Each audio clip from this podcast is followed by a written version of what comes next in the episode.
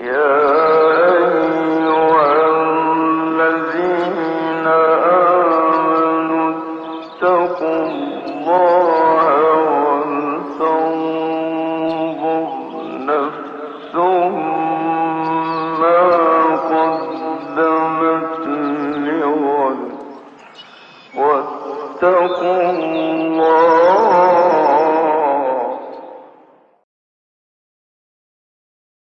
Bismillahirrahmanirrahim. Elhamdülillahi Rabbil alemin. Ve salatu ve selamu ala Resulina Muhammedin ve ala alihi ve sahbihi ecma'in. Birgivi'nin At-Tarikatul Muhammediye kitabından dersler yapıyoruz. Birgivi kitabının birinci bölümünü Kur'an ve sünneti kuşanma ve itidalli bir Müslümanlık yaşama diyebileceğimiz konularda toplamış. Kur'an'a sarılmanın, sünnete sarılmanın ve dengeli olmanın adı bir gibi de Müslümanlık oluyor. Bir önceki derslerimizde Kur'an'a sarılmanın yeri ve önemi hakkında, niteliği hakkında e, dersler yapmıştık. Şimdi ise kitabımızda sünnete sarılmak diye bir başlık var. El-i'tisamu bis sünne. Buradaki sarılma, sünneti şeriatın kaynağı olarak sahiplenmek anlamına geliyor. Biz Türkçe'de sünnet kelimesini daha çok peygamber sallallahu aleyhi ve sellem Efendimizin emirlerinden veya uygulamalarından biri ile sınırlı tutuyoruz. Mesela sünnet diyoruz, aklımıza sakal geliyor. Sünnet diyoruz, çocuklarda yapılan bir ameliyat aklımıza geliyor. Sünnet diyoruz, mesela öğle namazının farzından önce kılınan aklımıza geliyor. Bunlar yanlış değil.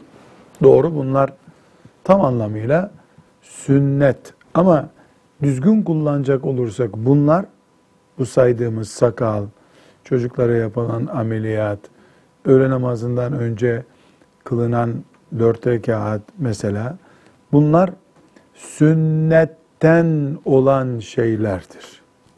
Sünnetin parçalarındandır bunlar. Sünnet Resulullah sallallahu aleyhi ve sellem Efendimizin yaşam tarzı demektir. Bu nedenle biz sünnet kelimesini daha büyük bir daire, daha geniş bir alan içerisinde düşünmek zorundayız. Aksi takdirde bugün Müslüman toplumda konuşulan pek çok meseleye yer bulamayabiliriz. Mesela e, bir Müslüman muhabbetinde filanca sünnete itiraz ediyormuş diye bir cümle duyacak olsak filanca eşinden izin almadı da sakal bırakamıyormuş gibi bunu anlıyoruz. Bu adam sünnetli midir, sünnetsiz midir deyince çocukken ona yapılmış bir ameliyatı sanki kastediyoruz. Bunlar belki ucundan kenarından tutulduğunda doğru olabilir ama esasen sünnet Resulullah'ın manevi kişiliği demektir. Allah'ı temsil eden, İslam'ın başında duran kimliği demektir. Bunun için sünnet kelimesine daha hayati bir anlam yüklememiz lazım. Sünnet kelimesini daha bağlayıcı bir noktaya oturtmamız lazım. Mesela bir gibiden rahmetullahi aleyh sünnete sarılmak diye bir başlık okuduğumuzda aklımıza sadece sakal bırakmak gelmemeli. Sadece öğlen namazının sünneti gelmemeli. Resulullah aleyhissalatu vesselamın Medine'de kurduğu medeniyet aklımıza gelmeli. ve sünnet üzere olmayan insan dendiğinde de Resulullah sallallahu aleyhi ve sellemin üzerinde şekillenen Müslümanlığa itirazı olan adam diye anlamak zorundayız. Aksi takdirde biz ışık deyince penceremizden sızan küçük bir ışığı anlarsak da güneşi anlamazsak ışığı tanımamış oluruz. Işık ve aydınlık güneşin adıdır.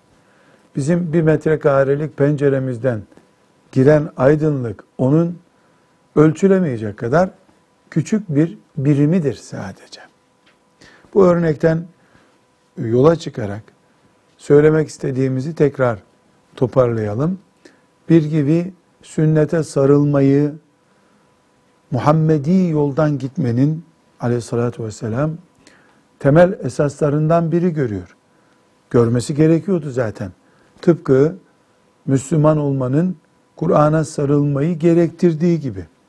Bir Müslüman hem iyi bir Müslüman hem de Kur'an-ı Kerim'e itirazı var. Haşa böyle bir şey olmaz. Aynı şekilde bir insan iyi Müslümanlık iddiasında ama o Müslüman e, sünnet konusunda endişeler taşıyor. Sakal bırakmıyor değil. Öğlenin sünnetini kılmıyor değil. Çocuğunu sünnet ettirmiyor değil. Onlar bunun binde biri, belki de üç binde biri bile olmayacak kadar küçük bir birim değer taşıyor. Sünnet Resulullah demek. Sallallahu aleyhi ve sellem. Sünnet Müslümanlık demek. Sünnete itiraz, itirazın hacmi kadar Müslümanlığa itiraz demektir. Sünnete karşı baş kaldırmak, o baş kaldırının hacmi kadar, kapasitesi kadar bizzat Resulullah sallallahu aleyhi ve selleme baş kaldırmak demektir. Gitgide hayat standardımızı oluşturan, kahren ve cebren oluşturan demokratik anlayış. Her isteyenin istediğini söylemesinin kanuni güvence altına alındığı anlayış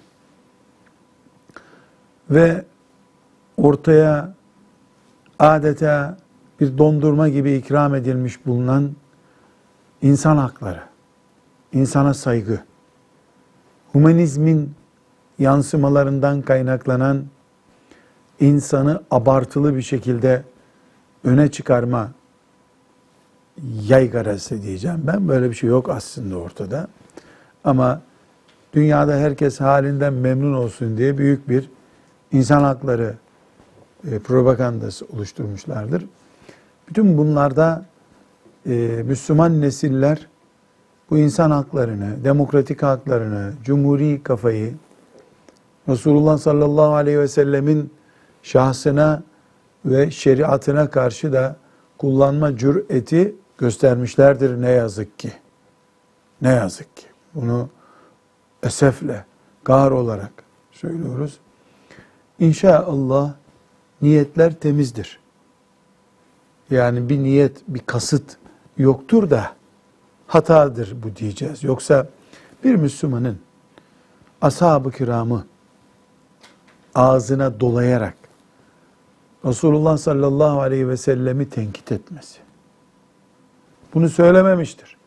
Söylediyse de haşa kastını aşmıştır gibi beyanda bulunması Müslümanlıkla bir kefede durur şey değildir.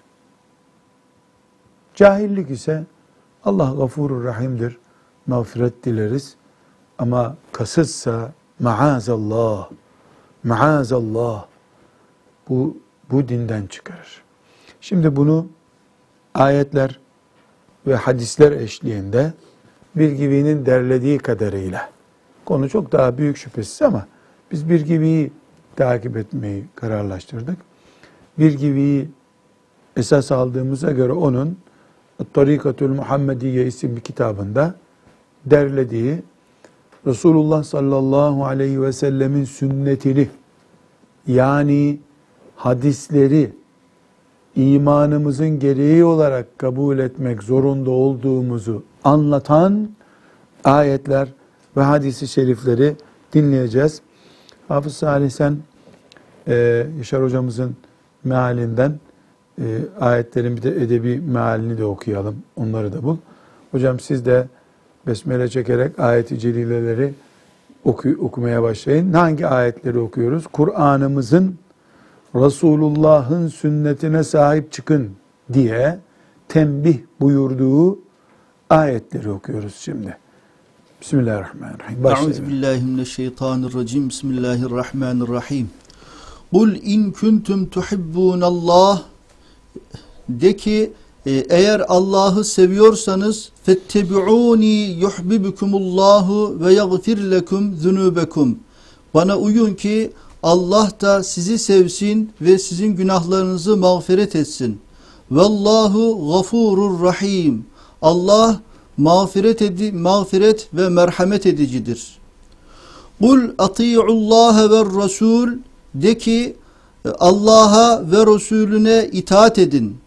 Fe in tevellev eğer Allah ve Resulüne itaat etmekten yüz çevirirseniz fe innallâhe la yuhibbul kafirin muhakkak ki Allah kafirleri sevmez. Fein tevellev Raib sigası olarak okuyamayız mı? Fein tevellev eğer onlar e, yüz çevirirlerse. E, muhatap sigasıyla Fetevellev gibi mi? e, evet, yani siz yaparsanız bunu direkt Evet. muhatap oluyor. Çünkü Evet. ayetin gerisi de bunu ifade ediyor. Kul in kuntum tuhibbunallaha fettebi'uni. De ki ey peygamber, peygambere aleyhissalatü vesselam söylettiriyor. O da müminlere söylüyor. İn kuntum tuhibbunallah.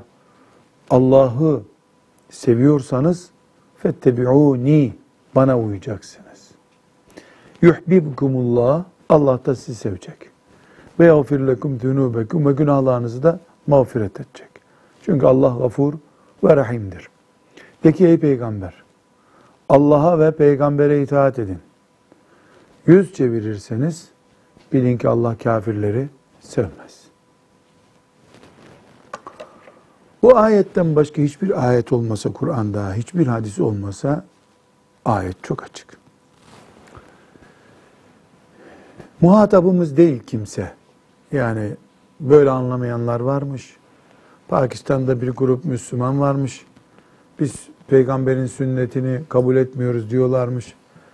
E, cehennemde de olacak, cennette de olacak. Bizim derdimiz değil. Biz Allah ne emir buyurdu, Müslümanlık neyi gerektiriyor ona bakarız. Kimin ne yaptığına bakarız değil. Ama şöyle bir iddia içindeler. Allah Kur'an niye gönderdi? Ona uyun diye. E biz Kur'an'a uyuyoruz.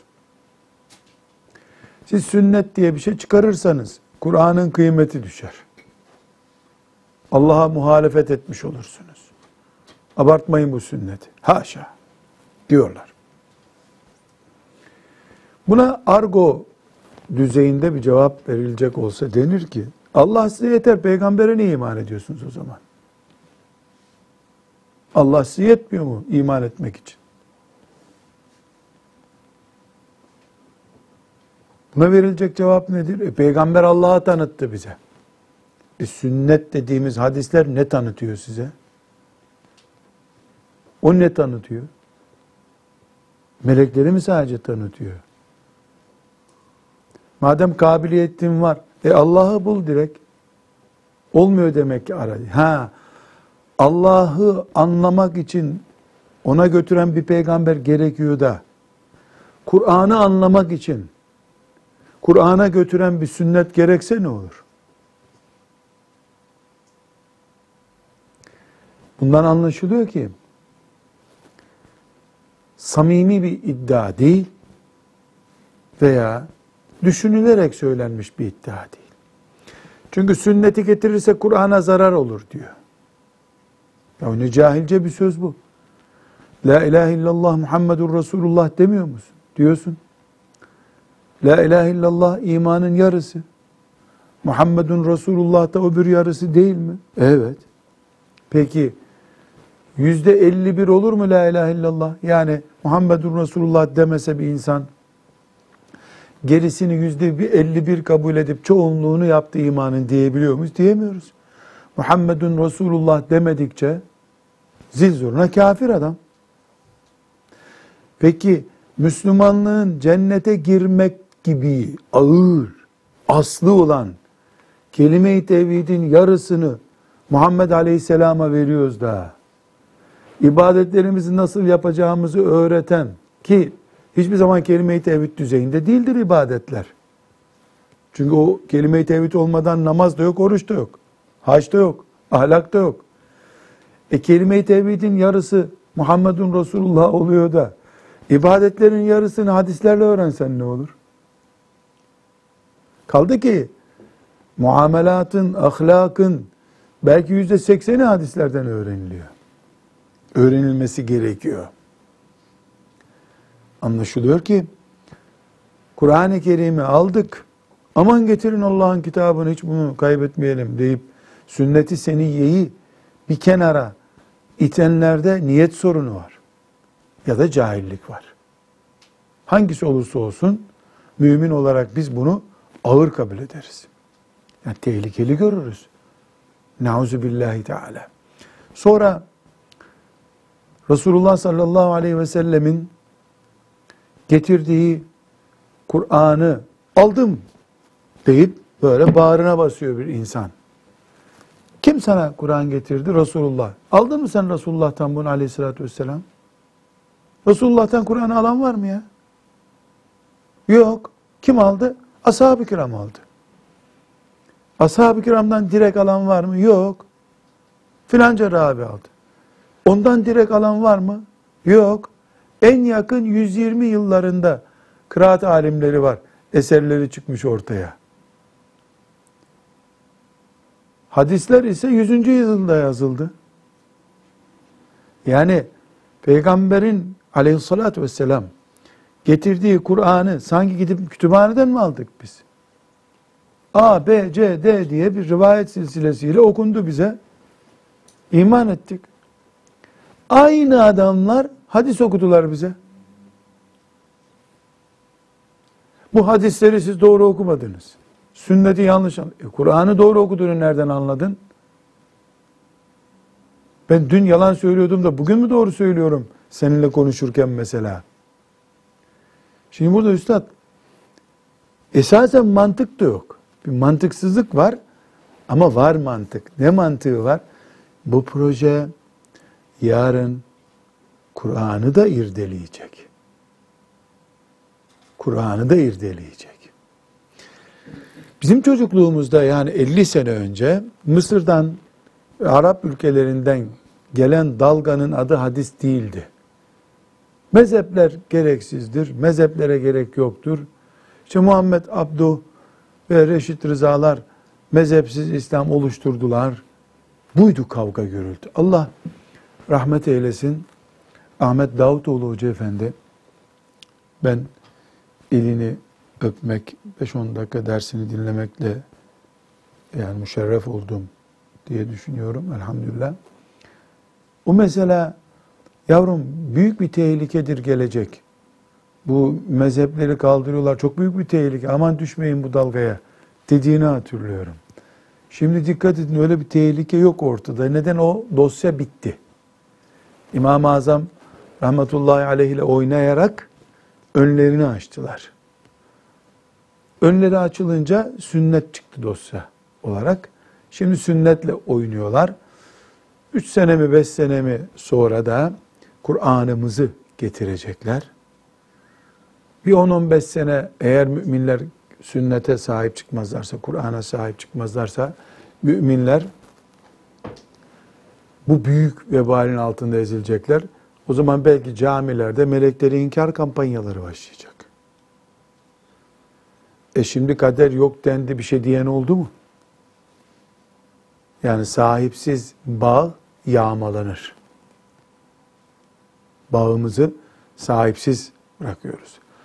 Biz burada bir itham, kimsenin ne düşündüğünü itham etme hakkına sahip değiliz. Yapmıyoruz zaten. Genel müdafaa yapmaya da ihtiyaç hissetmiyorum. Ama böyle iman ediyoruz. Allah'ın kitabı, Allah'ın Kur'an'ının açıklaması sünnet. Ben peygamberimin getirdiği Kur'an'ı alacağım da getirdiği sünnetimi beğenmeyeceğim.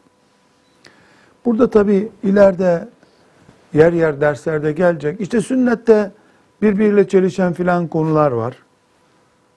Hiç tereddüt etmesin kimse. Bu işi bitirdiklerinde Kur'an'da birbiriyle çeliştiğini söyledikleri 500 tane ayet çıkarırlar. 500 tane ayet rahat çıkar. Onun için bütün müminler olarak biz Allah ve Muhammed kelimesine sahip çıktığımız gibi Kur'an ve sünnet kelimelerine de sahip çıkmamız lazım. La ilahe illallah'ın yanına Muhammedun Resulullah yazılıyor da iman olduğu halde Kur'an-ı Azimuşşan'ın yanında rafta niye Bukhari durmasın? Bukhari durmayacak da ne duracak? Haşa Kur'an olarak değil şüphesiz. Kur'an'ın açıklaması olarak duracak. Bu yüzden şu okuduğumuz Ali İmran suresinin 31 ve 32. ayetleri yani her şeyi anlatıyor, bitiriyor. Eğer Allah'a sevdiğinizi söylüyorsanız peygamberi seveceksiniz. Peygambere tabi olacaksınız. E peygamberin nesine tabi olacaksın? Gidip veda hutbesi okuduğu yerde hutbe mi okuyacağız? Hayır. E, sünnetine tabi olacağız. Yok bu Kur'an demektir. Ya Kur'an zaten elimizdeydi bizim. Zaten Kur'an'ı getirmişti Peygamber sallallahu aleyhi ve sellem. Niye bir daha ona tabi olun diyor Allah. E zaten Kur'an'a iman ettiğimiz için bu ayetleri okuduk biz. Ali İmran suresinin 131 132. ayetini e, niye okudum ben? E Allahu Teala e, böyle buyuruyor. E ben Kur'an okuyorum zaten. Ama ikinci bir işim daha var. Nedir o? Peygamber sallallahu aleyhi ve sellem itibarına fettebi'uni. Peygambere uyacaksınız. Hoca efendiler nasıl e, bu ayeti tercüme etmişler? Benzer şekilde hocam.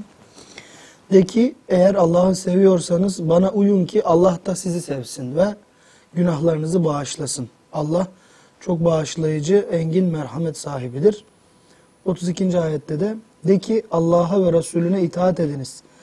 Yüz çevirip inkar ederseniz hiç şüphesiz Allah inkar edenleri sevmez. Evet. İnşallah böyle bir fitneye düşmekten uzak kalırız.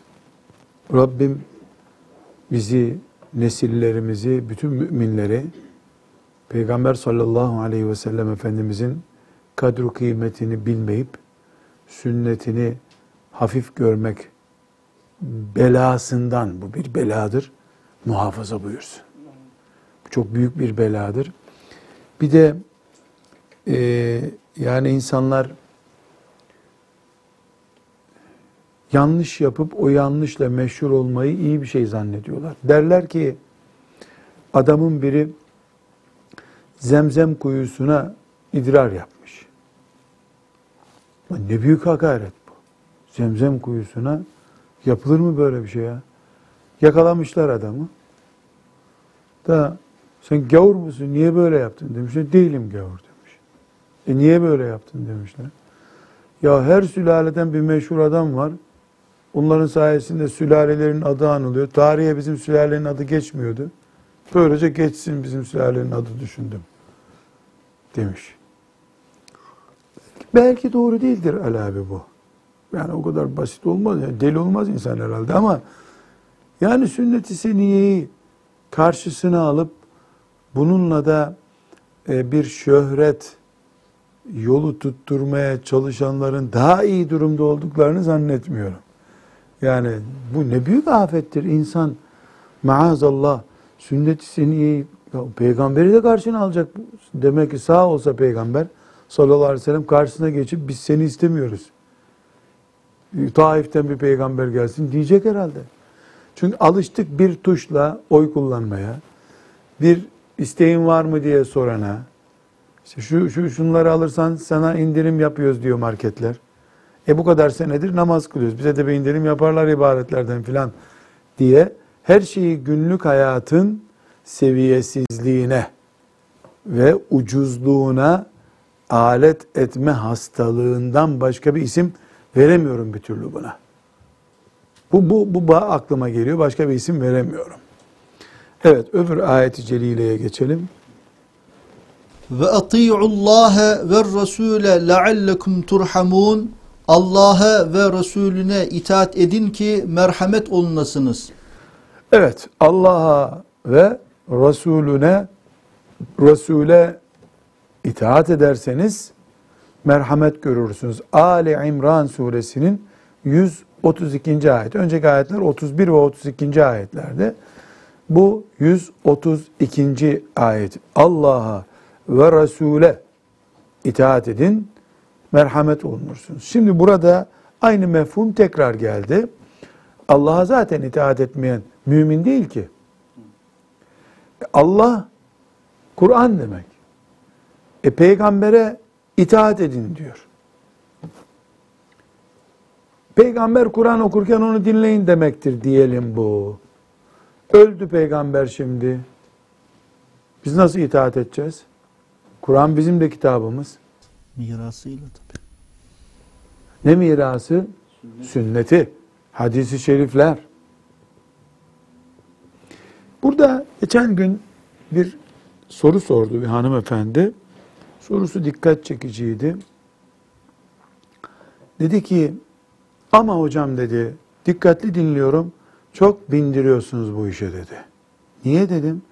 Yahu dedi hadislerin bir sürü zayıf olanları var dedi. Kur'an'ın zayıf olanı yok ki dedi. Ha dedim siz yanlış biliyorsunuz hanımefendi. Kur'an mütevatir kitaptır. Yani hiç tartışmasız böyle şurası 10 puanlık burası 7 puanlık bir kitap değil. Olduğu gibi full puandır o. Ama bir yığın mütevatir olmayan okuyuşları da var Kur'an'ın. Zayıf hadisler gibi onlar işte. Bak hiç onlar Kur'an'ı rahatsız ediyor mu? Yani zayıf diyebileceğimiz mütevatir olmayan rivayetler var. Kıraat hafız efendiler mesela aşırı okurken mütevatir olmayan kıraatleri okuyorlar. Caiz okuyorlar. Hiç Kur'an bunlardan rahatsız oluyor mu? Hükmüne bir eksiklik geliyor mu? Azameti azalıyor mu Kur'an'ın? Yok. Aynı şeyi hadislere uygula. Bukhari ve Müslim'i okudun mu mütevatir gibi okumuş olursun. Zayıflarla amel etmedin mi bak gene bir şey olmuyor. Evet haklısınız dedi. Elhamdülillah ikna oldu. Aklındaki o mikrop gider mi bilmiyorum ama e, yani Peygamber sallallahu aleyhi ve sellem Efendimizin bu mübarek hazinesi ile üstün körü böyle çok e, seviyesiz bir şekilde muhatap olmak inşallah ya latif iman eksikliğinden değildir. Böyle çok dua edelim. Evet bu ayetin mealini hoca efendiler nasıl tercüme etmişler? Allah'a ve Resulüne itaat edin ki Allah'ın rahmetine erişesiniz. Çok açık ne anlaşılıyor? Yani peygambere itaat, Allah'a itaatin artısı olmadığı sürece rahmet yok. O zaman eee Salih Hafız memleketimizde ve alemi İslam'da kaynayıp duran bu cadı kazanı gibi olaylar dizisinin gitgide Resulullah sallallahu aleyhi ve sellemin sünnetinden kopuk bir nesil olmamızla bağlantısı var mı? لَعَلَّكُمْ turhamun. Ola ki merhamet görürsünüz ayetini düşündüğünde bir genç olarak yani ashab-ı kiramın sağlığında bir sahabi ben sakal bırakacağım ama eşim izin vermiyor diyebilir miydi? Dedi mi? Denir miydi böyle bir şey? Şimdi denebiliyor mu? Maalesef. Peki yani merhametin şartı Resulullah'ın sünnetini yaşamak, aleyhissalatü vesselam ise bağlanmak, teslim olmaksa, içinde bulunduğumuz bu bataklığı böyle bir tahlil etmek gerekmez mi? Yani mümkün hocam. Allah'ın rahmetiyle şu an yaşayamıyoruz belki bu parçalanmışlıktan dolayı. Her kafadan bir ses çıkıyor. Bir kazanın içine atılmış gibiyiz. Huzur yok. Yani mesela bizim yaşadığımız şehirde belki büyük bir olay olmuyor. Yanı başımızda oluyor. Ne zaman bize sıçrayacağı belli değil. Hani ben hep benzetmek için söyleyeyim de içimden geçiyor. Mesela bir orman köyünde bir orman tutuşuyor ya Ali Bey. O arada da e, o köyün evlerini boşaltıyorlar. Yangın sıçrarsa siz de yanarsınız diye. Aslında o evlerde yangın yok ama orman yangını nereye sıçrayacağı belli değil. E, maazallah çevremiz hep yanıyor. Aslında bizim de içimizde kaynar kazan var. Ama adı üstünde öbür tarafta işte Orta Doğu'nun e, bir cihetinde diyelim çok e, yangın var. Biz de neredeyse evlerimizi boşaltacağız yangın bize sıçrar diye. Evet Rabbim e, kamilen mümin olmayı hepimize müyesser kılsın. Şimdi Ali İmran suresinin 164. ayetini dinleyelim. Resulullah sallallahu aleyhi ve sellem Efendimiz'i ve sünnetini bir yere oturtuyor Allah. Bu Ali İmran suresinin 164. ayetinde. Buyurun hocam. لَقَدْ مَنَّ اللّٰهُ عَلَى الْمُؤْمِن۪ينَ Muhakkak ki Allah müminlere lütufta bulundu. İz ba'te fihim rasulen min enfusihim. Onların kendi içlerinden bir peygamber gönderdiği vakit ki o peygamber yetlu aleyhim ayatihi Allah'ın ayetlerini onlara okuyor ve Evet. yüzek Yetlu aleyhim ayati. Peygamberin sallallahu aleyhi ve sellem e, burada e, Allah size lütfunda bulunmuştur ha diyor ayet. Size peygamber gönderdi çünkü. Bu onun lütfu. Allah'ın lütfu peygamber gönderdi. Peki bu peygamberin özelliği ne? Yetlu aleyhim ayatihi. Ayetlerini okuyor. Bir. kendi içimizden de gönderdiğine İçimizden bir dair. peygamber geliyor. Ayetlerini okuyor. Bir. ve yüzekkihim Ve onları te- e, arındırıyor. arındırıyor. Yani ahlaklı insan, iyi Müslüman, faziletli insan olmaları yönünde onları hazırlıyor. Ve yuallimuhumul kitabe vel hikmete ve onlara kitabı ve hikmeti Peygamber öğretiyor. ne yapıyormuş? Kitap ve hikmet öğretiyormuş. Kitap ve hikmet öğretiyormuş. Peki Peygamber sallallahu aleyhi ve sellemin 23 sene ne yaptığı belli mi? Belli. Bu 23 yıl içerisinde matematik dersi verdi mi hiç? Yok. Marangozluk, e, ticaret işletmeciliği yok. İşletmecilik kursu açtı mı? Karayolları asfalt dökme şantiyesi kurdu mu? Savaş taktikleri, psikolojik savaş kursu diye bir şey açtı mı? Bütün yaptığı iş nedir? Kur'an öğretti. Bir. İki, hikmet öğretti. Nedir o hikmet? Kur'an'ın dışında kalan her ne yaptıysa 23 yılda. Buna sünnet diyebiliriz. Hadis diyebiliriz. Peygamber sallallahu aleyhi ve sellemin terbiyesi, eğitimi diyebiliriz. Ya Kur'an-ı Kerim'den bu Ali İmran suresinin bu mübarek ayetini çıkarıp başka yere koyacağız. Ya da birileri diyecek ki bu ayette fazlalık var. Maazallah. Maazallah. Bu nasıl söylenir? Yahut da Peygamber sallallahu aleyhi ve sellem 23 sene Kur'an öğretti. 23 sene Kur'an'la beraber hikmet verdi. Neydi hikmet? Kur'an'ın dışında kalan her şey. Sünnet ne demek? Kur'an'ın dışında Peygamber sallallahu aleyhi ve sellemin bıraktığı her şey. Hadis ne demek? Kur'an'a ayeti olmayan peygambere ait her şey demek. Şimdi tekrar bu ayeti okuyalım üstadım. لَقَدْ مَنَّ اللّٰهُ عَلَى الْمُؤْمِن۪ينَ Muhakkak ki Allah müminlere lütufta bulundu. İz ba'te fihim rasulen min enfusihim. Onlara kendi içlerinden bir elçi gönderdi. Ki o elçi yetlu aleyhim ayatihi. Allah'ın ayetlerini o insanlara okuyor. Allah'ın ayetlerini okuyor. ve yüzekkihim ve onları arındırıyor. Ve yuallimuhumul kitabe vel hikmete. Ve onlara kitabı ve hikmeti öğretiyor. Bunun altını çizebiliriz. Yani burası yakalanması gereken nokta. hikmet öğretiyor. Kur'an'la beraber hikmet öğretiyor. Ve in kanu Ve in kanu min qablu lefi dalalin mübin. Halbuki onlar daha öncesinde apaçık sapıklık içindeydiler. Evet, buranın da altını çiziyoruz. Daha önce cahiliye hayatı yaşayan bu insanlara Allah kendi işlerinden peygamber gönderdi. Bu gönderdiği peygamber onlara ayetler okuyor.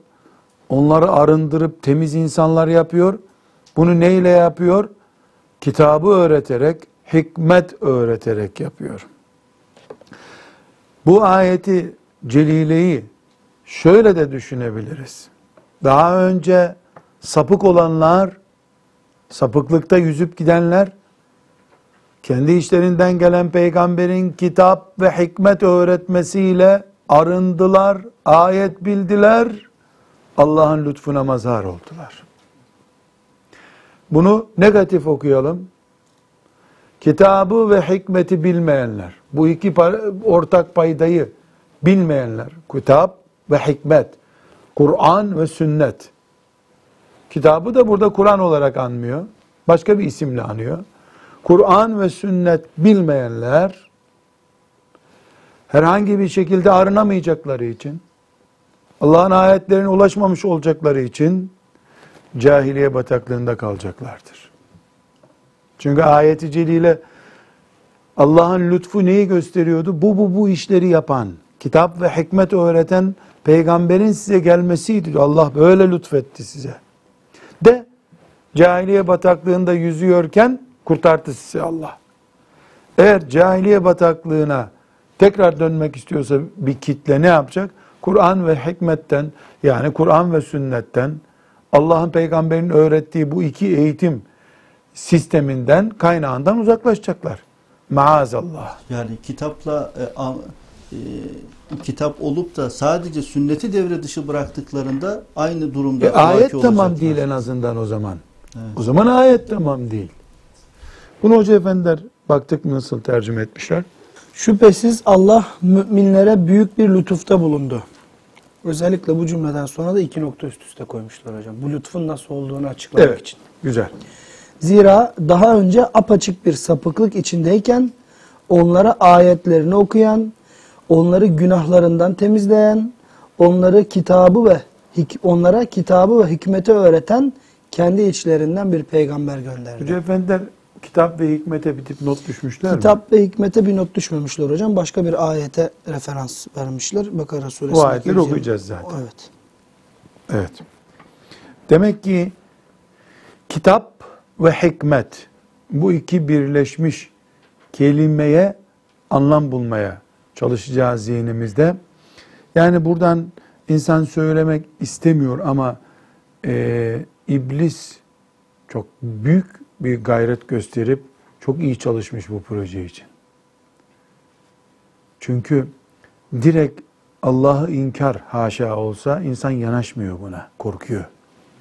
Direkt Kur'an'a hakarete yanaşmıyor insan. Kafirler bile direkt Kur'an'a yanaşmıyorlar. Kur'an'dan bir konuyu irdeliyor. Kadın konusunu gıdıklıyor. İblis bu konuda iyi çalışmış. Çok iyi çalışmış. Yani bir de teşekkür bekletiyor biliyor musun? Yani Kur'an'ı yücelttiğinize göre sağ olun, var olun ya. Yani Kur'an'ı ne kadar saygın tutuyor ki sünnetten bile kurtardı Kur'an'ı. Dedirtmeye çalışıyor. Halbuki ayet-i celile çok enteresan bir şey. Yine bu demin bahsettiğim hanımefendi dedi ki şey için öğrenmek için sorduğumdan ben de bir sakınca bu. Dedi ki hocam dedi en iyi Müslümanlardan biri Ömer değil mi dedi. Evet dedim radıyallahu anh. Öyledir dedim. İki, ikinci adam dedim. O da dedi sünnet düşmanıymış dedi. Nereden anladın dedim. Dedi kimsenin hadis yazdığını görmeyeyim demiş dedi. Doğru dedim. Daha da beterini söyledi dedi. E sünnet düşmanlığı değil mi bu dedi. Onun için mi dedim tek bir sünnet için sabahlara kadar ayakta durdu. Buna kelime oyunu denir dedi. Bu bildiğim bir kelime oyunudur. Sünneti yazmakla meşgul olmayın, yaşayarak uygulayın diyen adama ne diyorsun dikkat et dedim. Oturup yazıcı sünnetçiler diye bir grup çıkmasındansa yaşayın sünneti diyor. Sünnet yazıcıları diye bir grup çıkacak yoksa. Bizim vazifemiz sünneti yazmak değil ki. Sünneti yaşamaktır. Peki ben size hanımefendi bir soru sorayım dedim. Kaç tane musaf yazdırdı Ömer dedim.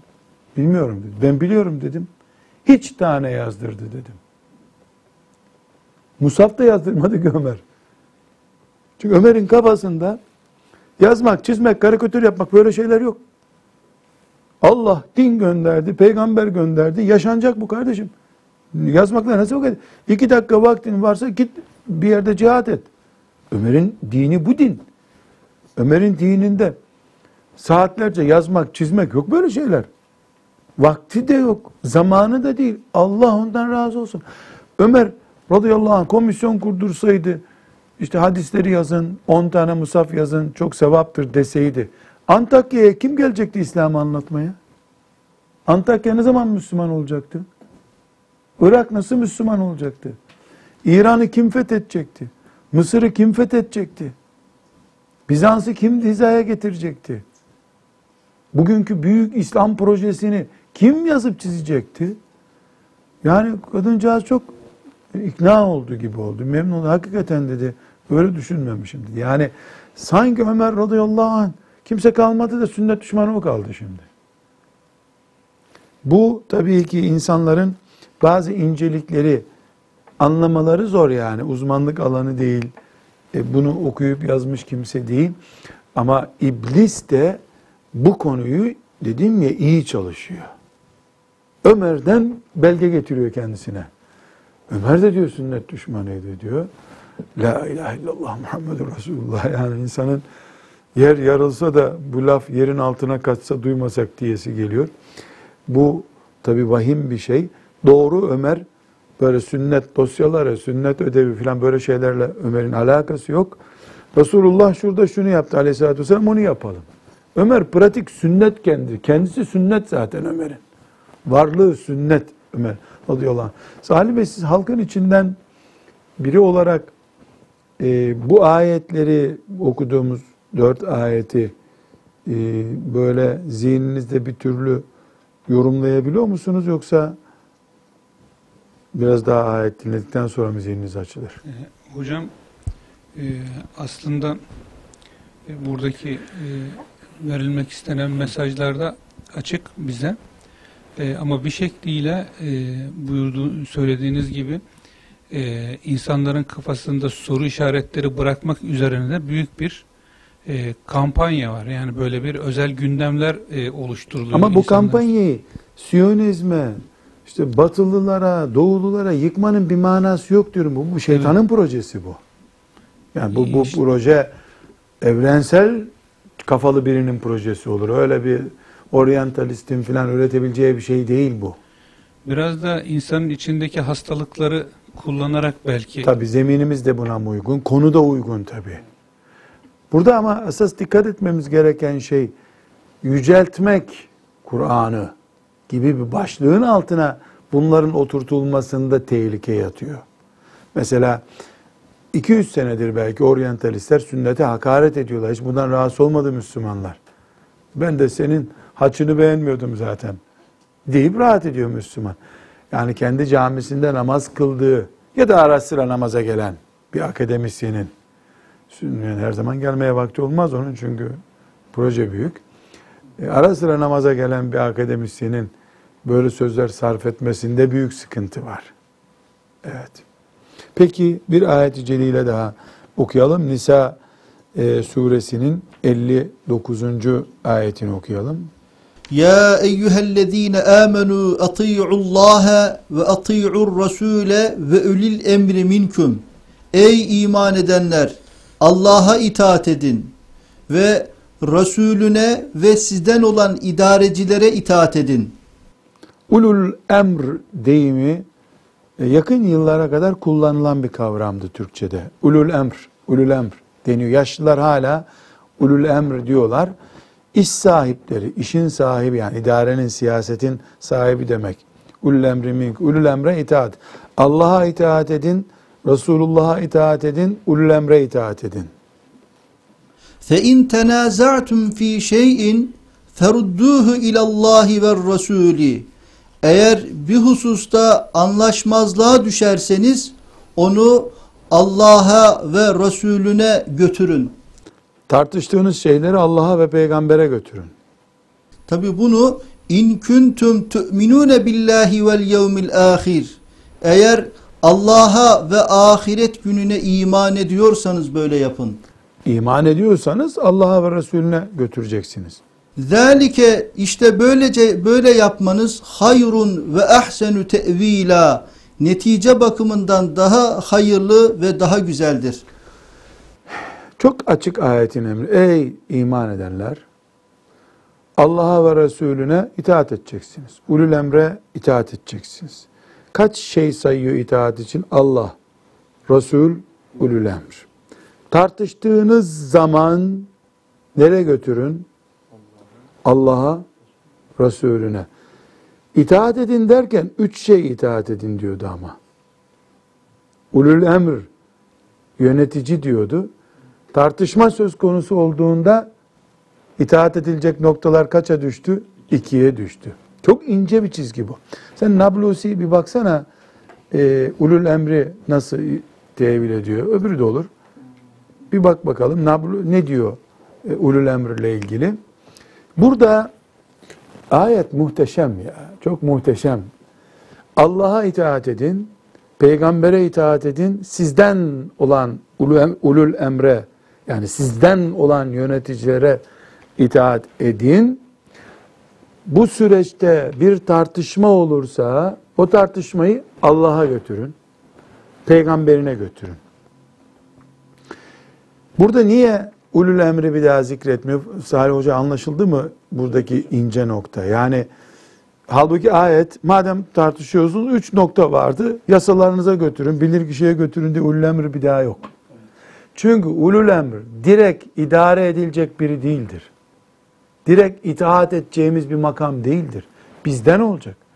Ulul emr de zaten Allah'a ve Resulüne bağlandığı için ulul emirdir. Allah gökler kadar rahmet etsin.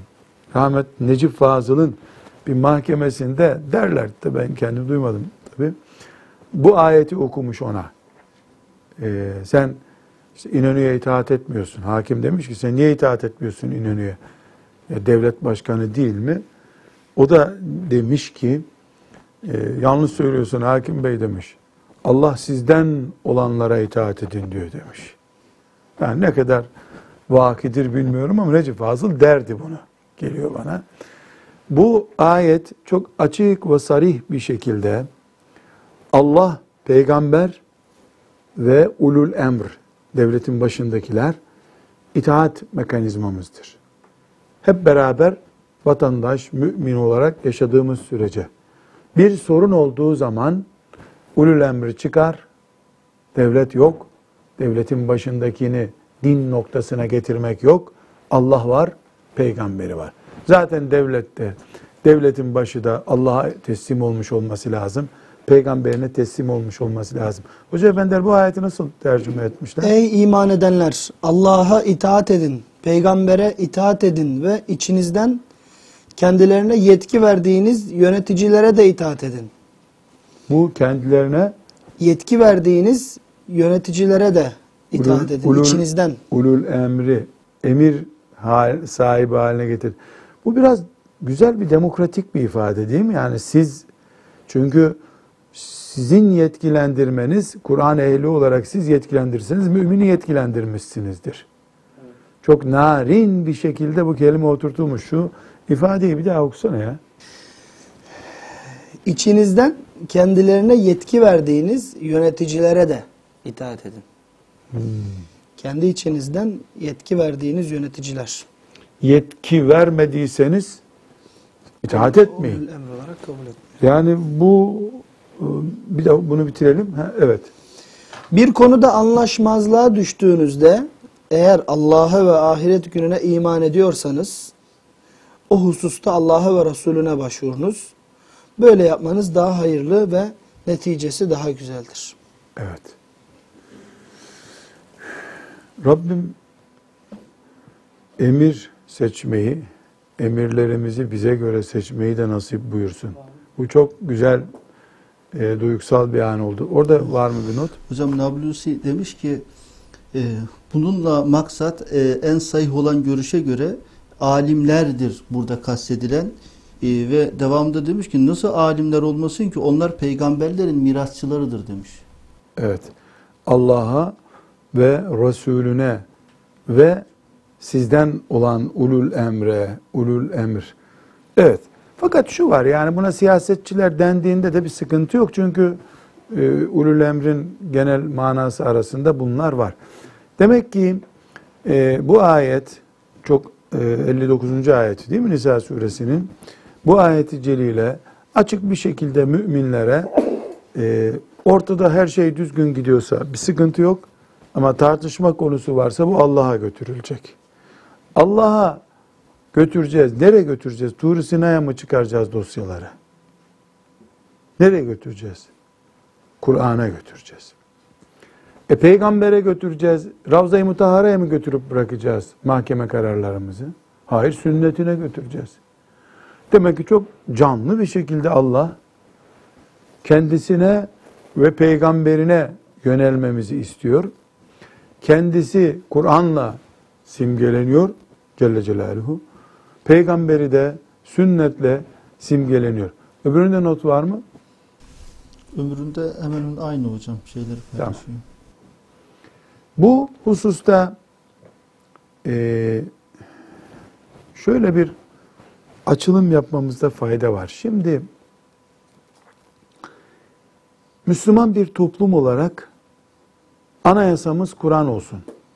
Peygamberimizin sünneti sallallahu aleyhi ve sellem esas olsun.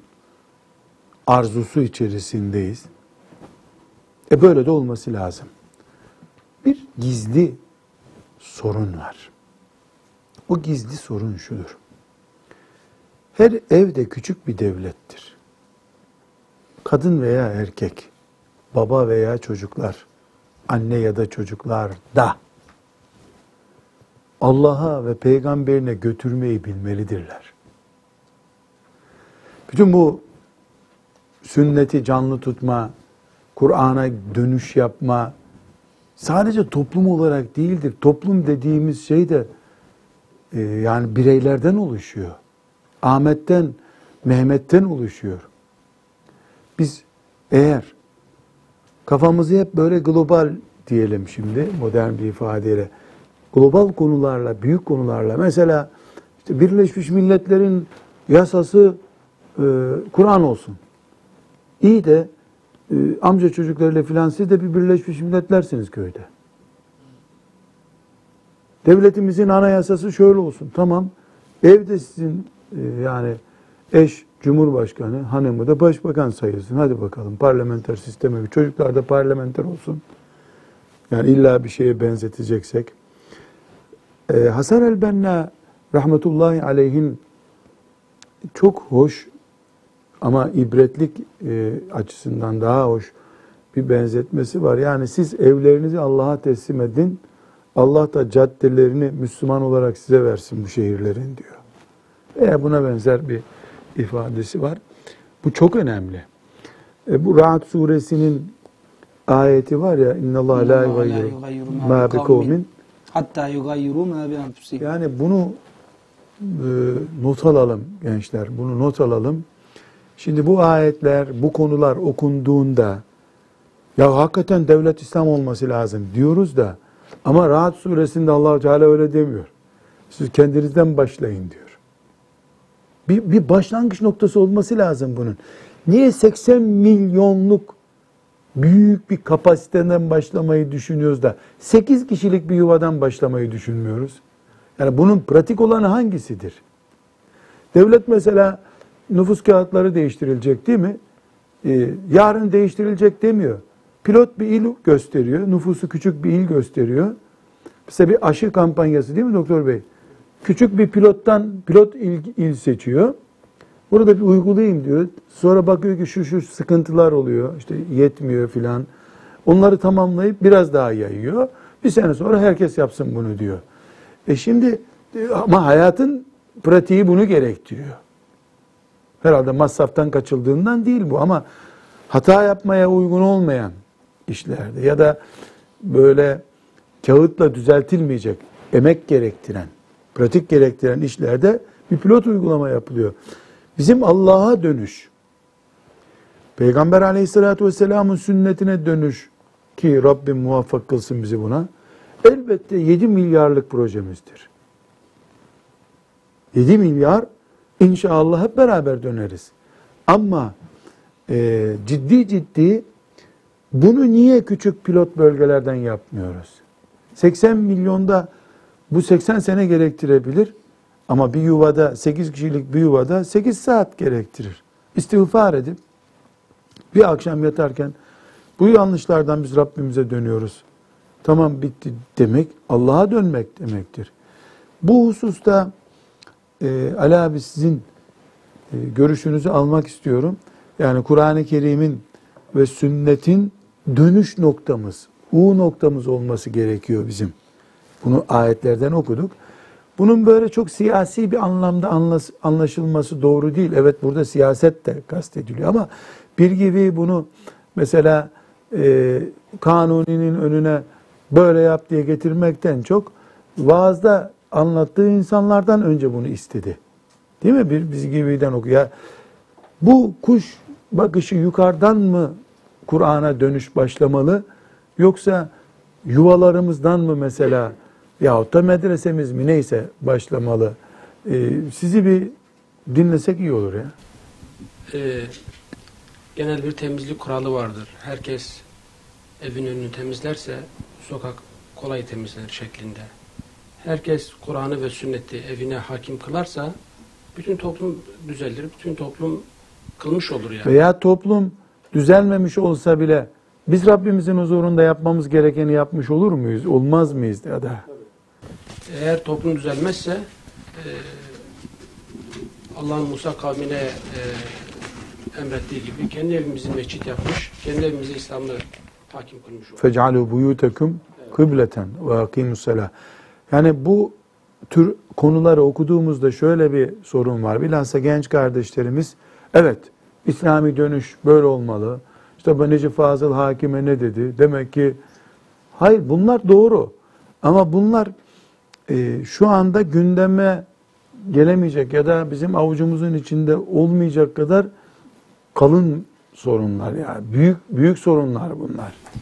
Ya Peygamber Efendimizin yaşam Sallallahu sallallahu aleyhi ve aleyhi ve sellem yaşam tarzında da gördüğümüz yani birden toplumu döndüreyim, e, devlete ele geçireyim olmadı yani. Aileden başladı, çevresinden başladı, yakın akrabadan başladı.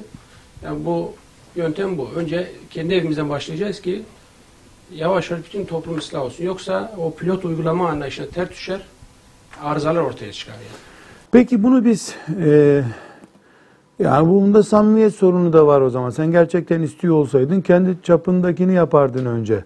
Bu bir baştan savma yani Allah'a dönüş, peygamberine dönüş aleyhissalatü vesselam, Kur'an'a dönüş, sünnete dönüş. Sen üç kişilik yuvanda bunu yapmıyorsun da üç milyonluk şehirde niye istiyorsun bunu? Sorusunun cevabı bulunabilir mi o zaman? Tabii. Ee, bir dönem size müracaat eden bir gençler vardı. Ee, evlerinde geçim sıkıntısı var, yardımcı olalım işte Allah için cihad ediyorlar diye. Evet, evet, evet, evet. Yani siz onlar güzel verdiğim cevap var aynı, aynı şekilde. Eğer bunlar samimi olsalardı borçlu olarak evlerini bırakıp başka yerlere gitmezlerdi. Ya. Yani samimiyetimiz önce evimizden, önce ailemizden başlayacak. ya da kudretimizin e, kapasitemizin yeterli olduğu yerlerde. Yani Allahu Teala yapamayacağımızdan mesul tutmuyor bizi. İman olarak bütün dünyayı Allah'a çevirmeyi düşünmek zorundayız. Bu mümin olmamızın gereği. Ama pratikte biz bunu sadece evde hatta evde bile herkeste uygulayamayabilirsin. Yani çocuklardan bir tanesi bu planın dışına taşabilir. Aşı tutmayabilir çocuk. Yani negatif sonu. Nuh Aleyhisselam da tutmadı. Tut, İbrahim Aleyhisselam babasına tutturamadı. Yani İbrahim Aleyhisselam gibi e, en şerefli noktalarda kalmış bir peygamberin babasının Kur'an-ı Kerim'de ismen zikredilen biri olması çok enteresan. Yani Efendimiz Aleyhisselatü Vesselam'ın ismi Kur'an'da zikredilmiyor ama İbrahim Aleyhisselam'ın ismi Kur'an'da zikrediliyor babasıyla. Ee, o sebeple bu tür ayetleri yani Allah'a götürün bu konuyu. Yani siz Allah'a dönmelisiniz. Ayetlerini, emirleri kesinlikle başımızdan savma anlamında anlamamalı. Ha Rabbim bana diyor git. Kur'an'a git. Sünnete git diyor şeklinde anlayalım diyoruz. İnşallah. Rabbim muvaffak kılsın. Ve sallallahu ve sellem ala seyyidina Muhammed ve ala alihi ve sahbihi ecma'in velhamdülillahi rabbil alemin. يا